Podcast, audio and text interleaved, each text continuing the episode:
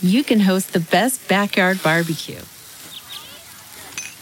When you find a professional on Angie to make your backyard the best around.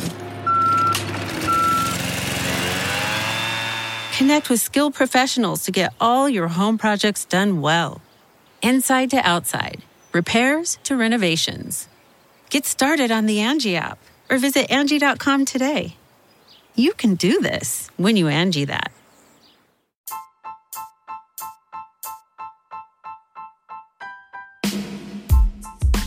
Hi, everybody. Sharyl Attkisson here. Welcome to another edition of Full Measure After Hours.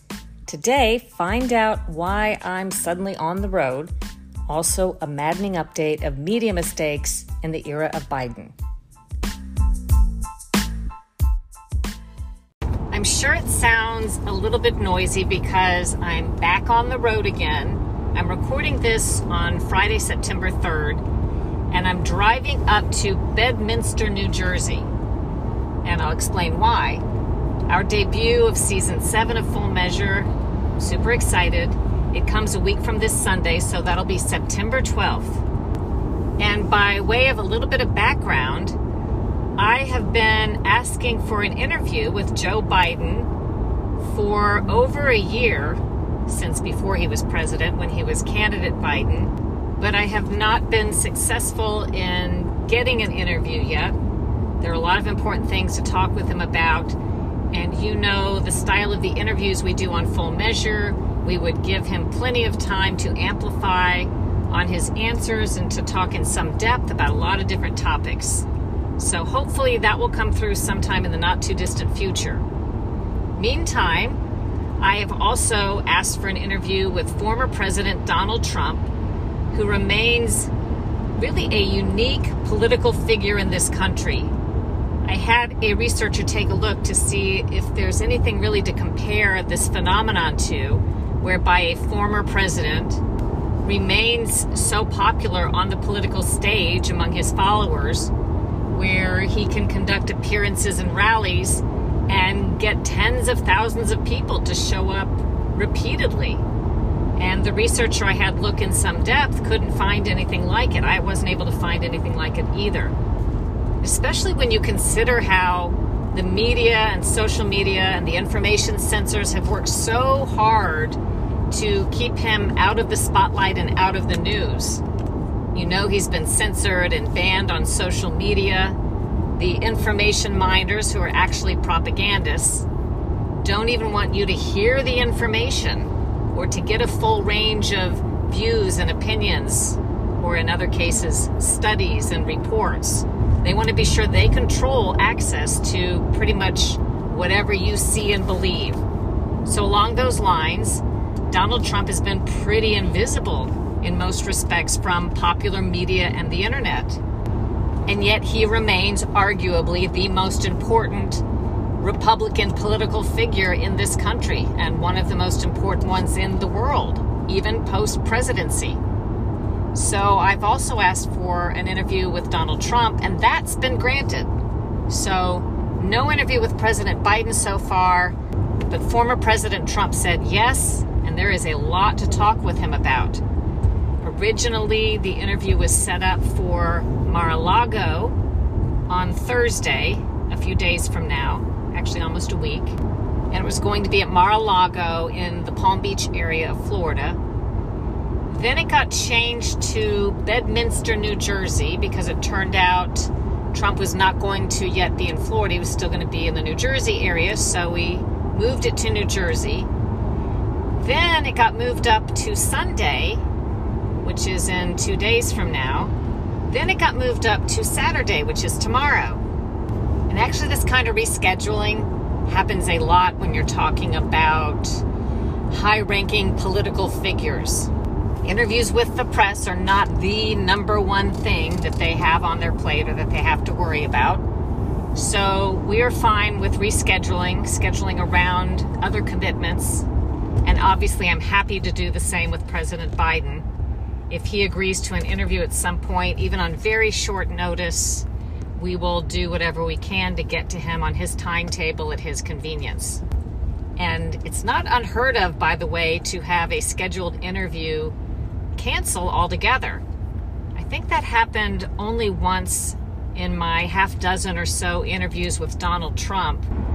It was before the election in 2016, so he was candidate Trump, and he agreed to do an interview with me in Wisconsin. So I headed there with my producers and crew, and we were there in the building. I believe it was a hotel, if I remember correctly, where Trump was also in the building making an appearance and we were all set up to go. And We got word that he wasn't going to do the interview.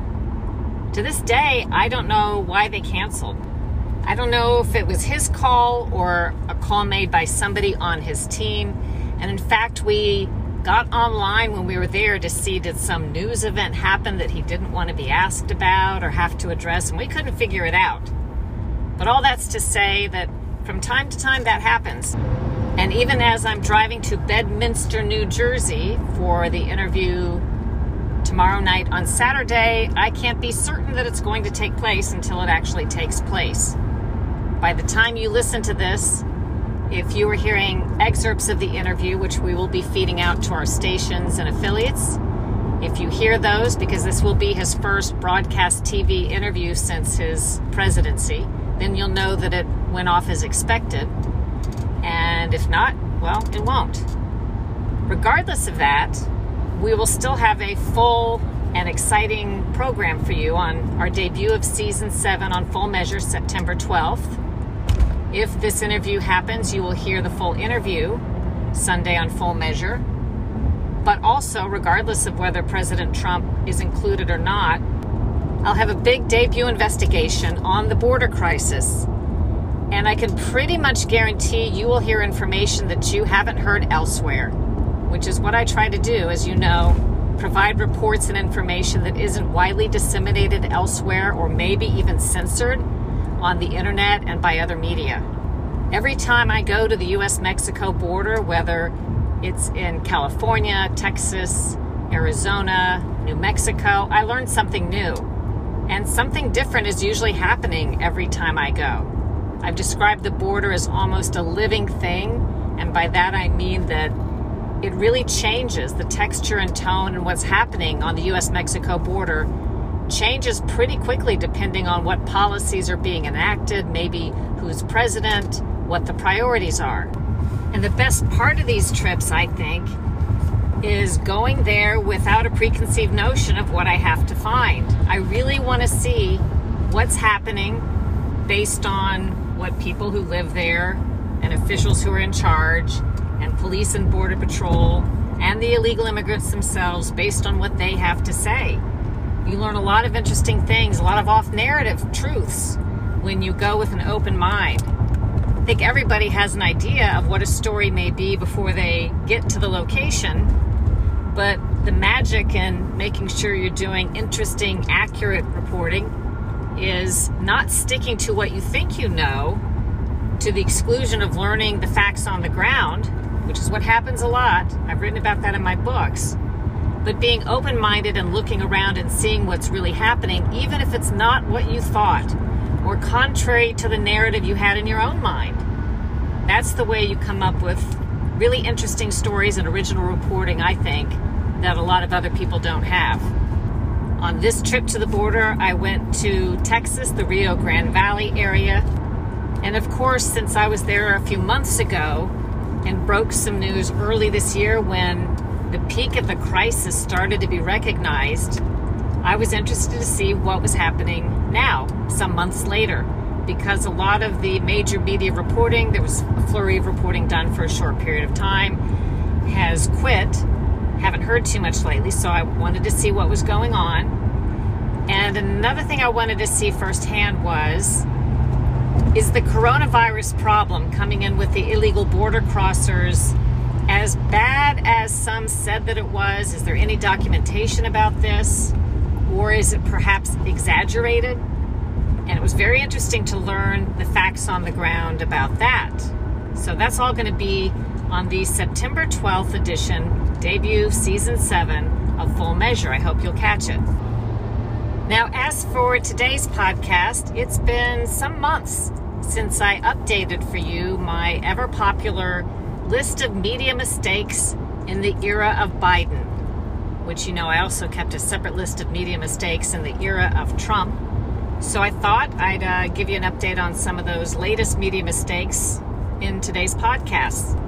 You may be familiar with the one that just happened USA Today, repeat offender on the list, did a fake fact check, as I call it, the fact check for the purpose of spreading propaganda or defending a particular political viewpoint. They did a fake fact check recently that implied President Biden did not repeatedly check his watch during the arrival home of the bodies of the poor fallen soldiers, the U.S. soldiers who were killed in Afghanistan. It turns out that fake fact check got a lot of attention, and sometimes pressure from that sort of thing does make a difference. And USA Today had to revise its fake fact check to acknowledge that President Biden did repeatedly, they say, check his watch during the ceremony. When these revisions and corrections are made, it seems like there is rarely, if ever, an apology to the people who are maligned. In this case, it would be the Gold Star parents who had said that President Biden checked his watch. They observed that. They were basically being called liars. But when these things are corrected by the media who gets it wrong, it doesn't seem to be there's a real I'm sorry or mea culpa Nobody seems to be held accountable. The same people that make the same mistakes seem to stay in position only to be caught making similar mistakes perhaps in the future, and that's the case here. A few overview observations when I was tracking the media mistakes in the era of Trump, they were exclusively against Trump. The ones that were political and could go either way were against Donald Trump. And it became quite the pattern the comprehensive list, if you're interested in reviewing it, can still be found at SharylAttkisson.com. If you look under the Special Investigations tab, you will see a link to the media mistakes in the era of Trump, as well as a separate listing for media mistakes in the era of Biden. And so far, the mistakes under President Biden have an entirely different tone.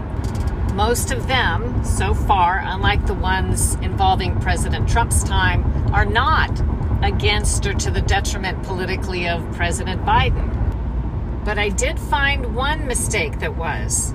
So let's go to that one first. Monday, April 26, 2021. This was a report by Fox News that had to be corrected.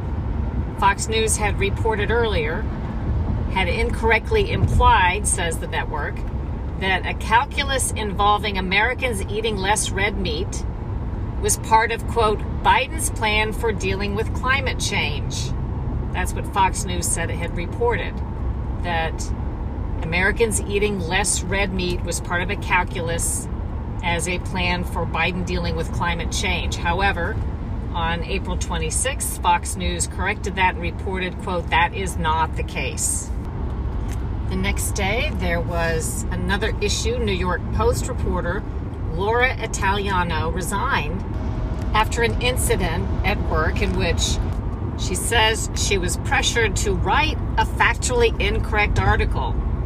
The article claimed that a book written by Vice President Kamala Harris was being distributed to children who illegally crossed the border into the U.S.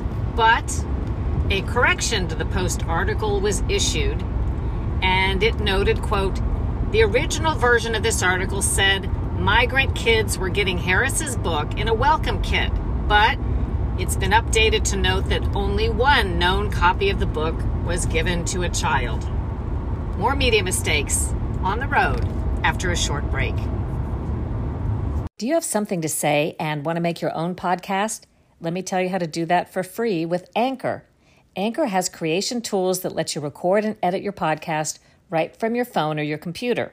You can even add any song from Spotify directly to your episodes. Anchor will distribute your podcast for you so it can be heard on Spotify, Apple Podcast, and many more places, and you can make money from your podcast with no minimum listenership. It's all you need to make a podcast in one place. Download the free Anchor app or go to anchor.fm to get started. We are back, and the next media mistake we're going to talk about was actually the same day as the last one, April 27th. And this has to do with a Politico article that had three bylines. It was bylined by Eugene Daniels, Crystal Campos, and Michael Cadenhead. And it wrongly stated that a congressman named Byron Donalds was, quote, Florida's first ever black Republican in Congress. In fact, though, he is the third. There is a correction to the article, but nobody explained how the basic research impacting the very premise of the article wasn't done prior to publication. How do three journalists on a byline make the same mistake and not check their facts and no editor catches it? This is the kind of problem we have in reporting today. Simple mistakes, mistakes that if you made them in journalism school, at least when I went to journalism school, you'd get an automatic F. These are not hard things, these are simple things to check that should be part of every basic fact check. Next one, Friday, April 30th.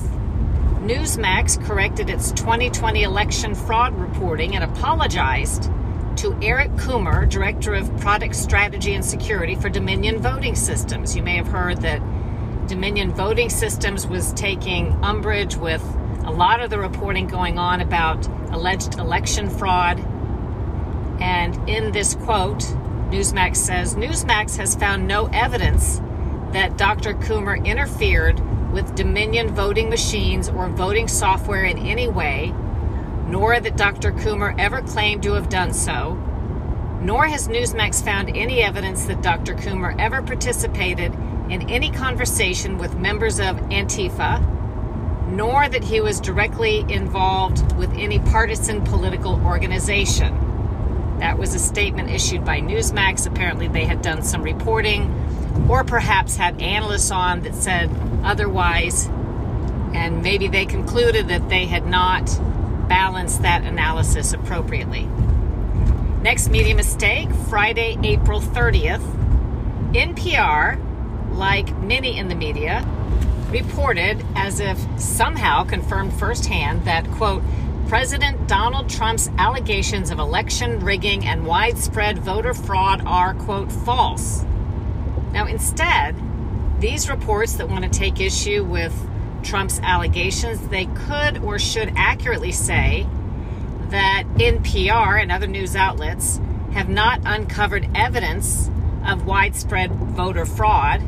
And in fairness, they should describe what efforts, if any, they've made to do so because not finding any evidence if you're not looking very hard or only looking for one side doesn't mean a whole lot. And I haven't seen that there's been a lot of expose or detailing of any outlets conducting a widespread firsthand investigation to find fraud or to eliminate fraud. Most often, and this violates every basic reporting tenet, media outlets simply declare as if they know that there was no fraud. This may seem like a bit of a technical issue to you, but it's very important in journalism, or at least it used to be.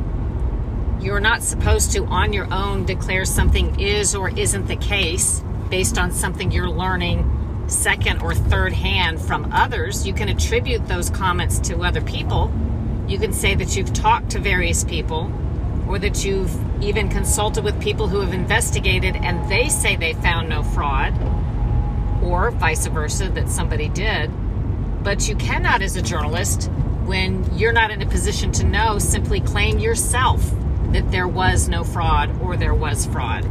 Doesn't matter what you think or believe, you're not supposed to be reporting your own opinions and formulations that you're getting after talking to people second or third hand unless you attribute it to them as information you've learned from other people or other sources.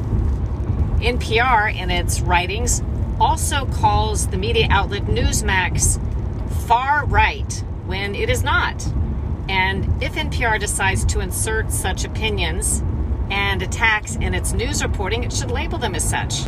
Or, as I said a moment ago, attribute them to a source. It's perfectly fine if Newsmax wants to say that they spoke to a particular person or a critic who calls Newsmax far right.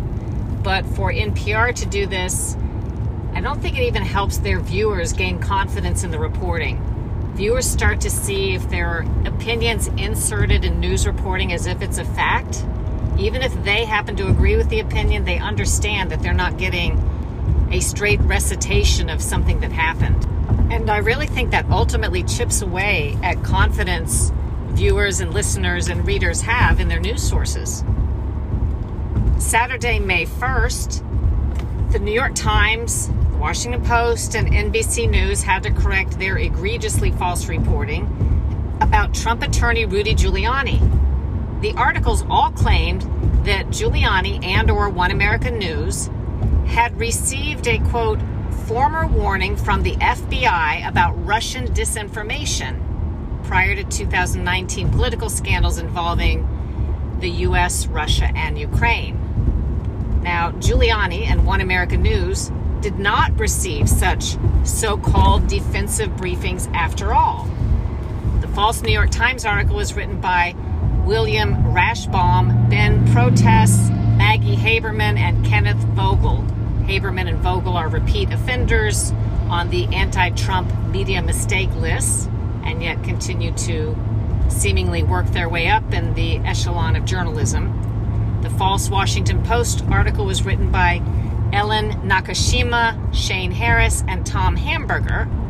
And over at NBC News, Ken Dilanian is once again on the error list for this story, a repeat offender.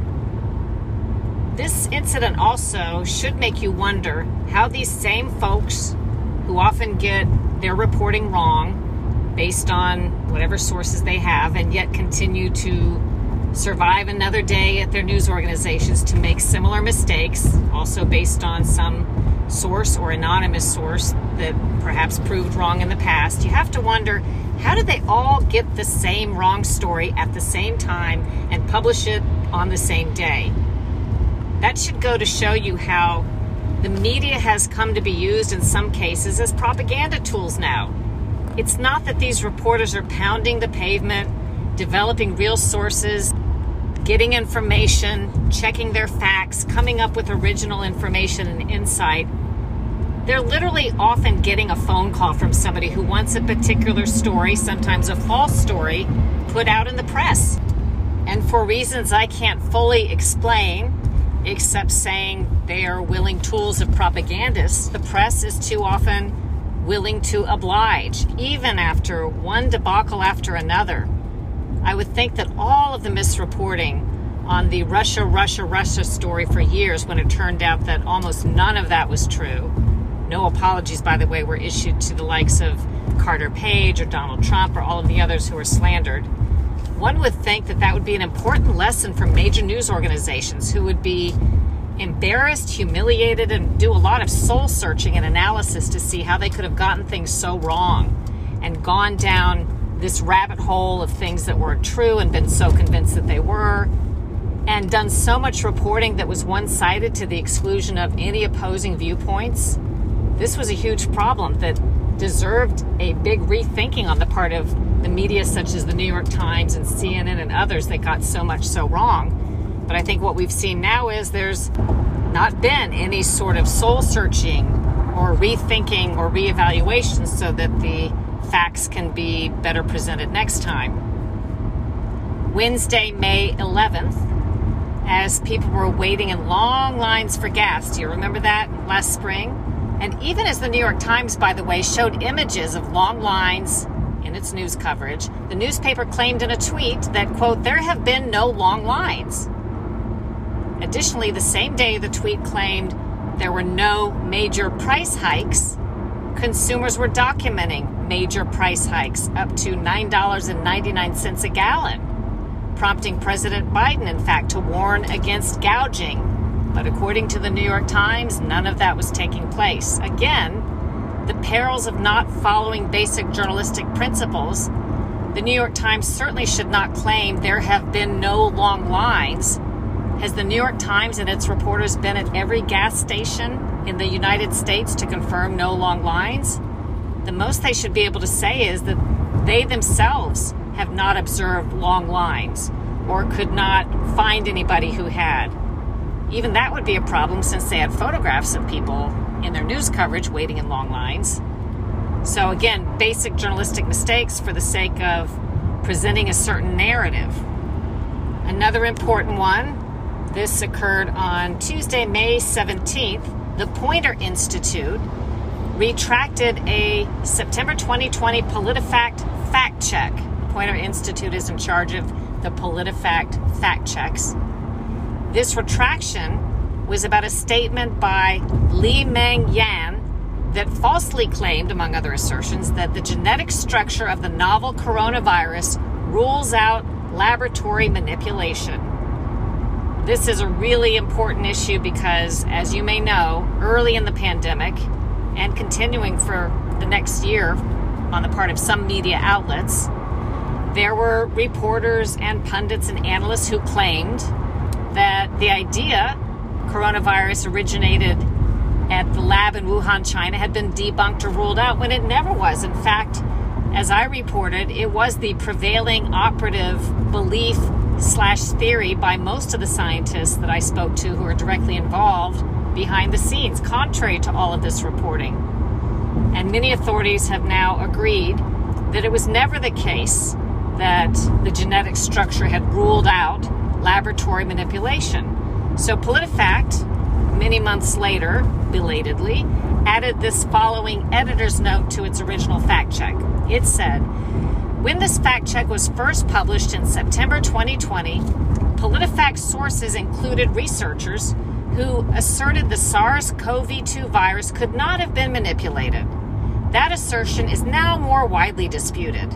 For that reason, we are removing this fact check from our database pending a more thorough review. Currently, we consider the claim to be unsupported by evidence and in dispute. The original fact check in its entirety is preserved for transparency and archival purposes. Again, the same issue. Instead of fact checking because they were trying to further a narrative, the lab theory as false, the most this PolitiFact fact check could have or should have said, and they would not have been in trouble if they'd have done this, is that they consulted numerous sources who said this could not have come from a lab and it was ruled out by genetic analysis. If you attribute what you're reporting or what you're claiming to its source and not saying you know this firsthand. Certainly, PolitiFact did not conduct a genetic analysis of COVID 19. Then you're protected. And you should always, by the way, in that case, include some opposing viewpoints. There were many that were not included. But again, that's the problem with these fact checks. They exist more often for the purpose of trying to further a storyline or help a political figure or a corporate position not really trying to get at the facts, and therefore the basic rules of journalism and fact checking are thrown out the window. June 2nd, the Washington Post joins a cacophony of other media in finally correcting their false reporting that had incorrectly claimed early and often that the COVID lab theory was a debunked conspiracy theory. Same note as I made just a few minutes ago about the Poynter Institute PolitiFact fact check it sure took them long enough, but by June, many in the media were correcting and amending their original misreporting. Monday, July 19th, the Associated Press corrected a story that falsely claimed a supposed decision not to prosecute former Commerce Secretary Wilbur Ross was made by the Department of Justice under the Biden administration. AP later said that it was really under the Trump administration. Saturday, July 24th, again, the Associated Press, one of the most prolific mistake makers on both the Trump and Biden lists. The Associated Press corrects a story that it had published that falsely claimed Florida had changed to weekly reporting on COVID 19 cases earlier in the month.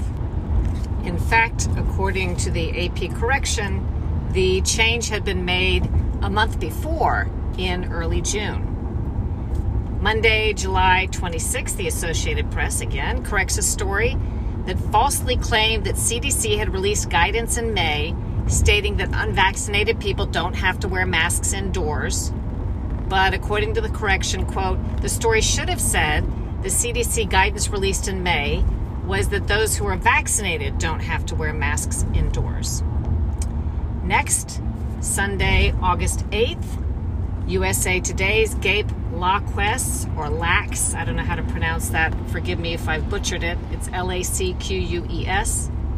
ESPN, the Denver Post, the Washington Post, Associated Press, the New York Post, and other publications reported, as if true, without attribution, remember what I've been saying, that a fan shouted a racial slur at a Miami Marlins player. However, an investigation revealed what many had said from the start that the fan was yelling the name of the Rockies team mascot. And actually, racist minded observers mistook that for the N word. By the way, as of a week later, after this incident became clear that it wasn't what some had said, the uncorrected headlines and or false information remained widely accessible in news stories online. Thursday, August 12th, WebMD, USA Today, and others falsely call the 2020 Sturgis, South Dakota motorcycle rally a COVID super spreader event. Dr. Anthony Fauci had furthered the false narrative on Meet the Press, but if you've watched Full Measure in the last year, you know this. The super spreader claims about the event were false. Data analysis showed that the rally wasn't associated with anywhere near the national average of cases, far below, and especially not the quarter of a million cases that some had falsely originally claimed. Additionally, it was shown that many in the media had used photos of a previous year's rally, misrepresenting and misdating those photos as if they were taken during the rally that happened during the pandemic. This next one is really big and important. I'm not sure if you heard about this. August 12th, the Texas Tribune, quote, overstated the number of children hospitalized in Texas with COVID 19. How bad was this exaggeration? A factor of more than 40 times. The article claimed that more than 5,800 children had been hospitalized over a seven day period in August, but according to the correction, the true number was about 142 children in a week, not 5,800, 142. Now, when the Texas Tribune did correct the story, I thought this was pretty interesting. It did not provide the correct number, the corresponding number, for the seven day August time period during which it originally claimed 5,800 child COVID hospitalizations. Instead, it gave a corrected time period, a correction for a total that spanned five and a half weeks, which made it harder to compare how bad its miscalculation was. It gave 783 children hospitalized between July 1st and August 9th. And what I'm saying here is their mistake was bad enough if you compare 5,800, their figure, to the revised figure they gave, 783. But when you actually work it out time period per time period, the comparison would be 5,800 compared to the true number of 142. Again, the way they reported their correction made it not seem as egregious as it was, although it was egregious even with the way they reported it. And as an aside, this is another interesting fact. While COVID 19 was grabbing the headlines, it was actually a different virus that was filling up those Texas intensive care unit beds, according to the article.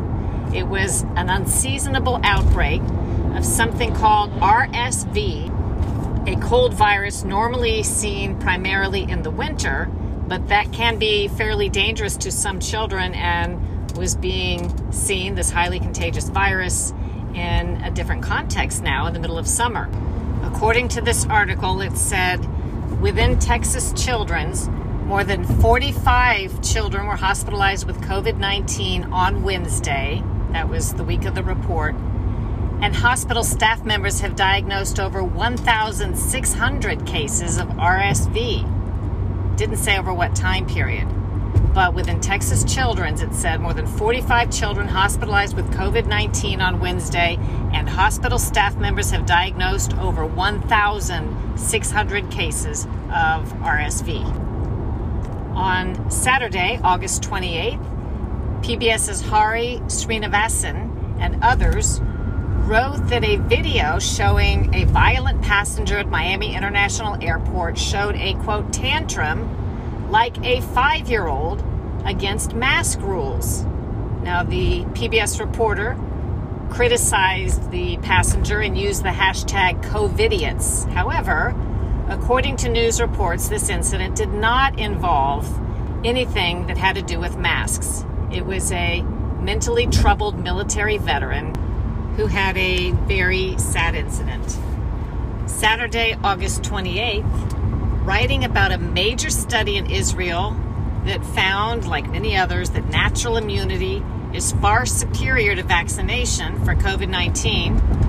A writer named Meredith Wadman falsely wrote in the journal Science that those who were infected with COVID 19 and gained natural immunity still benefited from getting vaccinated afterward.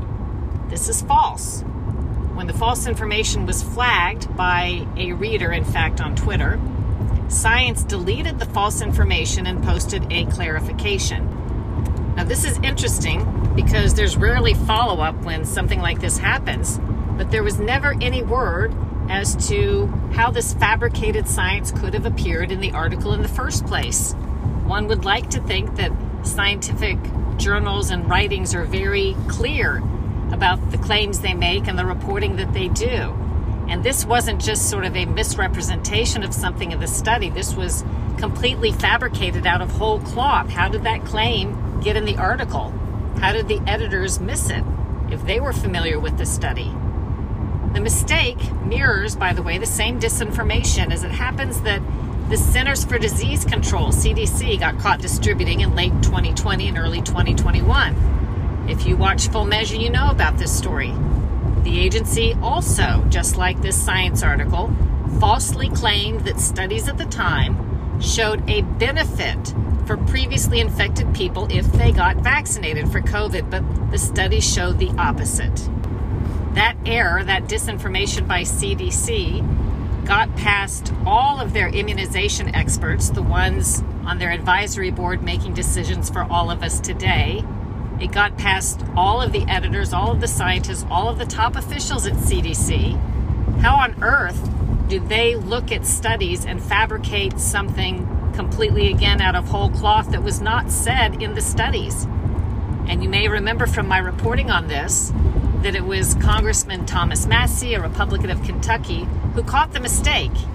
He, by the way, is an engineer and has sort of a scientific mind, so he understands I think, better than most what he's reading and when he's being wordsmithed, as CDC did to him when he flagged the error. But CDC did admit what they had printed was wrong. And yet, after they promised to correct it, these top scientists at CDC continue to distribute the same disinformation that they had acknowledged was wrong in a webinar to medical professionals. Pretty shocking. I guess that shows, though, that it wasn't accidental. This was something that was done with intent. Monday, August 30th, scientific findings effectively debunked reporting by media outlets such as Wired, which had reported that social media videos showing COVID 19 vaccine injuries in January were dangerous misinformation. So, again, there were videos that were posted online early in the COVID 19 vaccination program in which people who said they got vaccinated had certain adverse events, and they were showing in these videos tremors and other problems that they were having. Well, instead of getting to the bottom of it, again, this is the same theme as I've been saying throughout this podcast. Many in the media simply disparaged and discredited those videos without knowing whether they were true or false or whether the people were real patients and had been injured.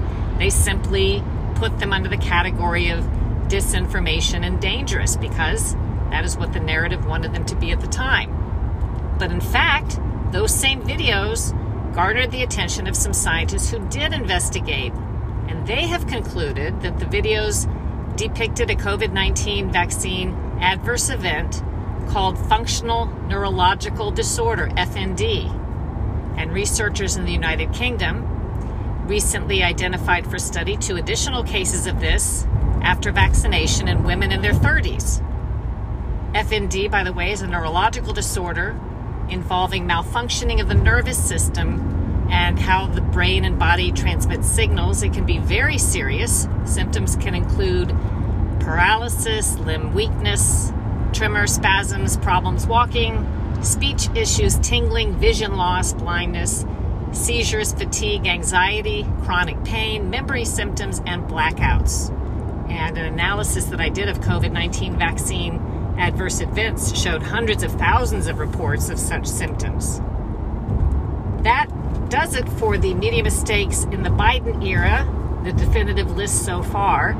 You can always go to SharylAttkisson.com and click the Special Investigations tab, and on the drop down bar, you will see the Biden era media mistakes, which is constantly updated, as well as the Trump era media mistakes, two of the most popular features at SharylAttkisson.com.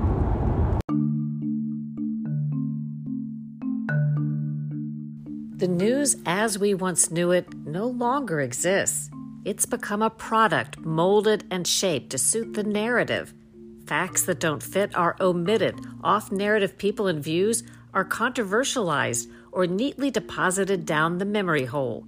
My new book, Slanted How the News Media Taught Us to Love Censorship and Hate Journalism, is filled with important context regarding the death of the news as we once knew it. Pick up your copy of Slanted today.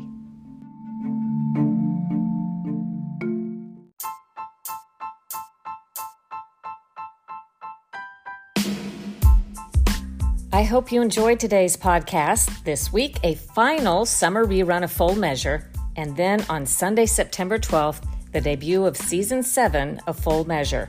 I already have a list of incredible original reports on the schedule, with one guarantee Full Measure will never look like the other Sunday broadcasts, which tend to all be pretty similar interviews with similar people on topics you've already heard about all week.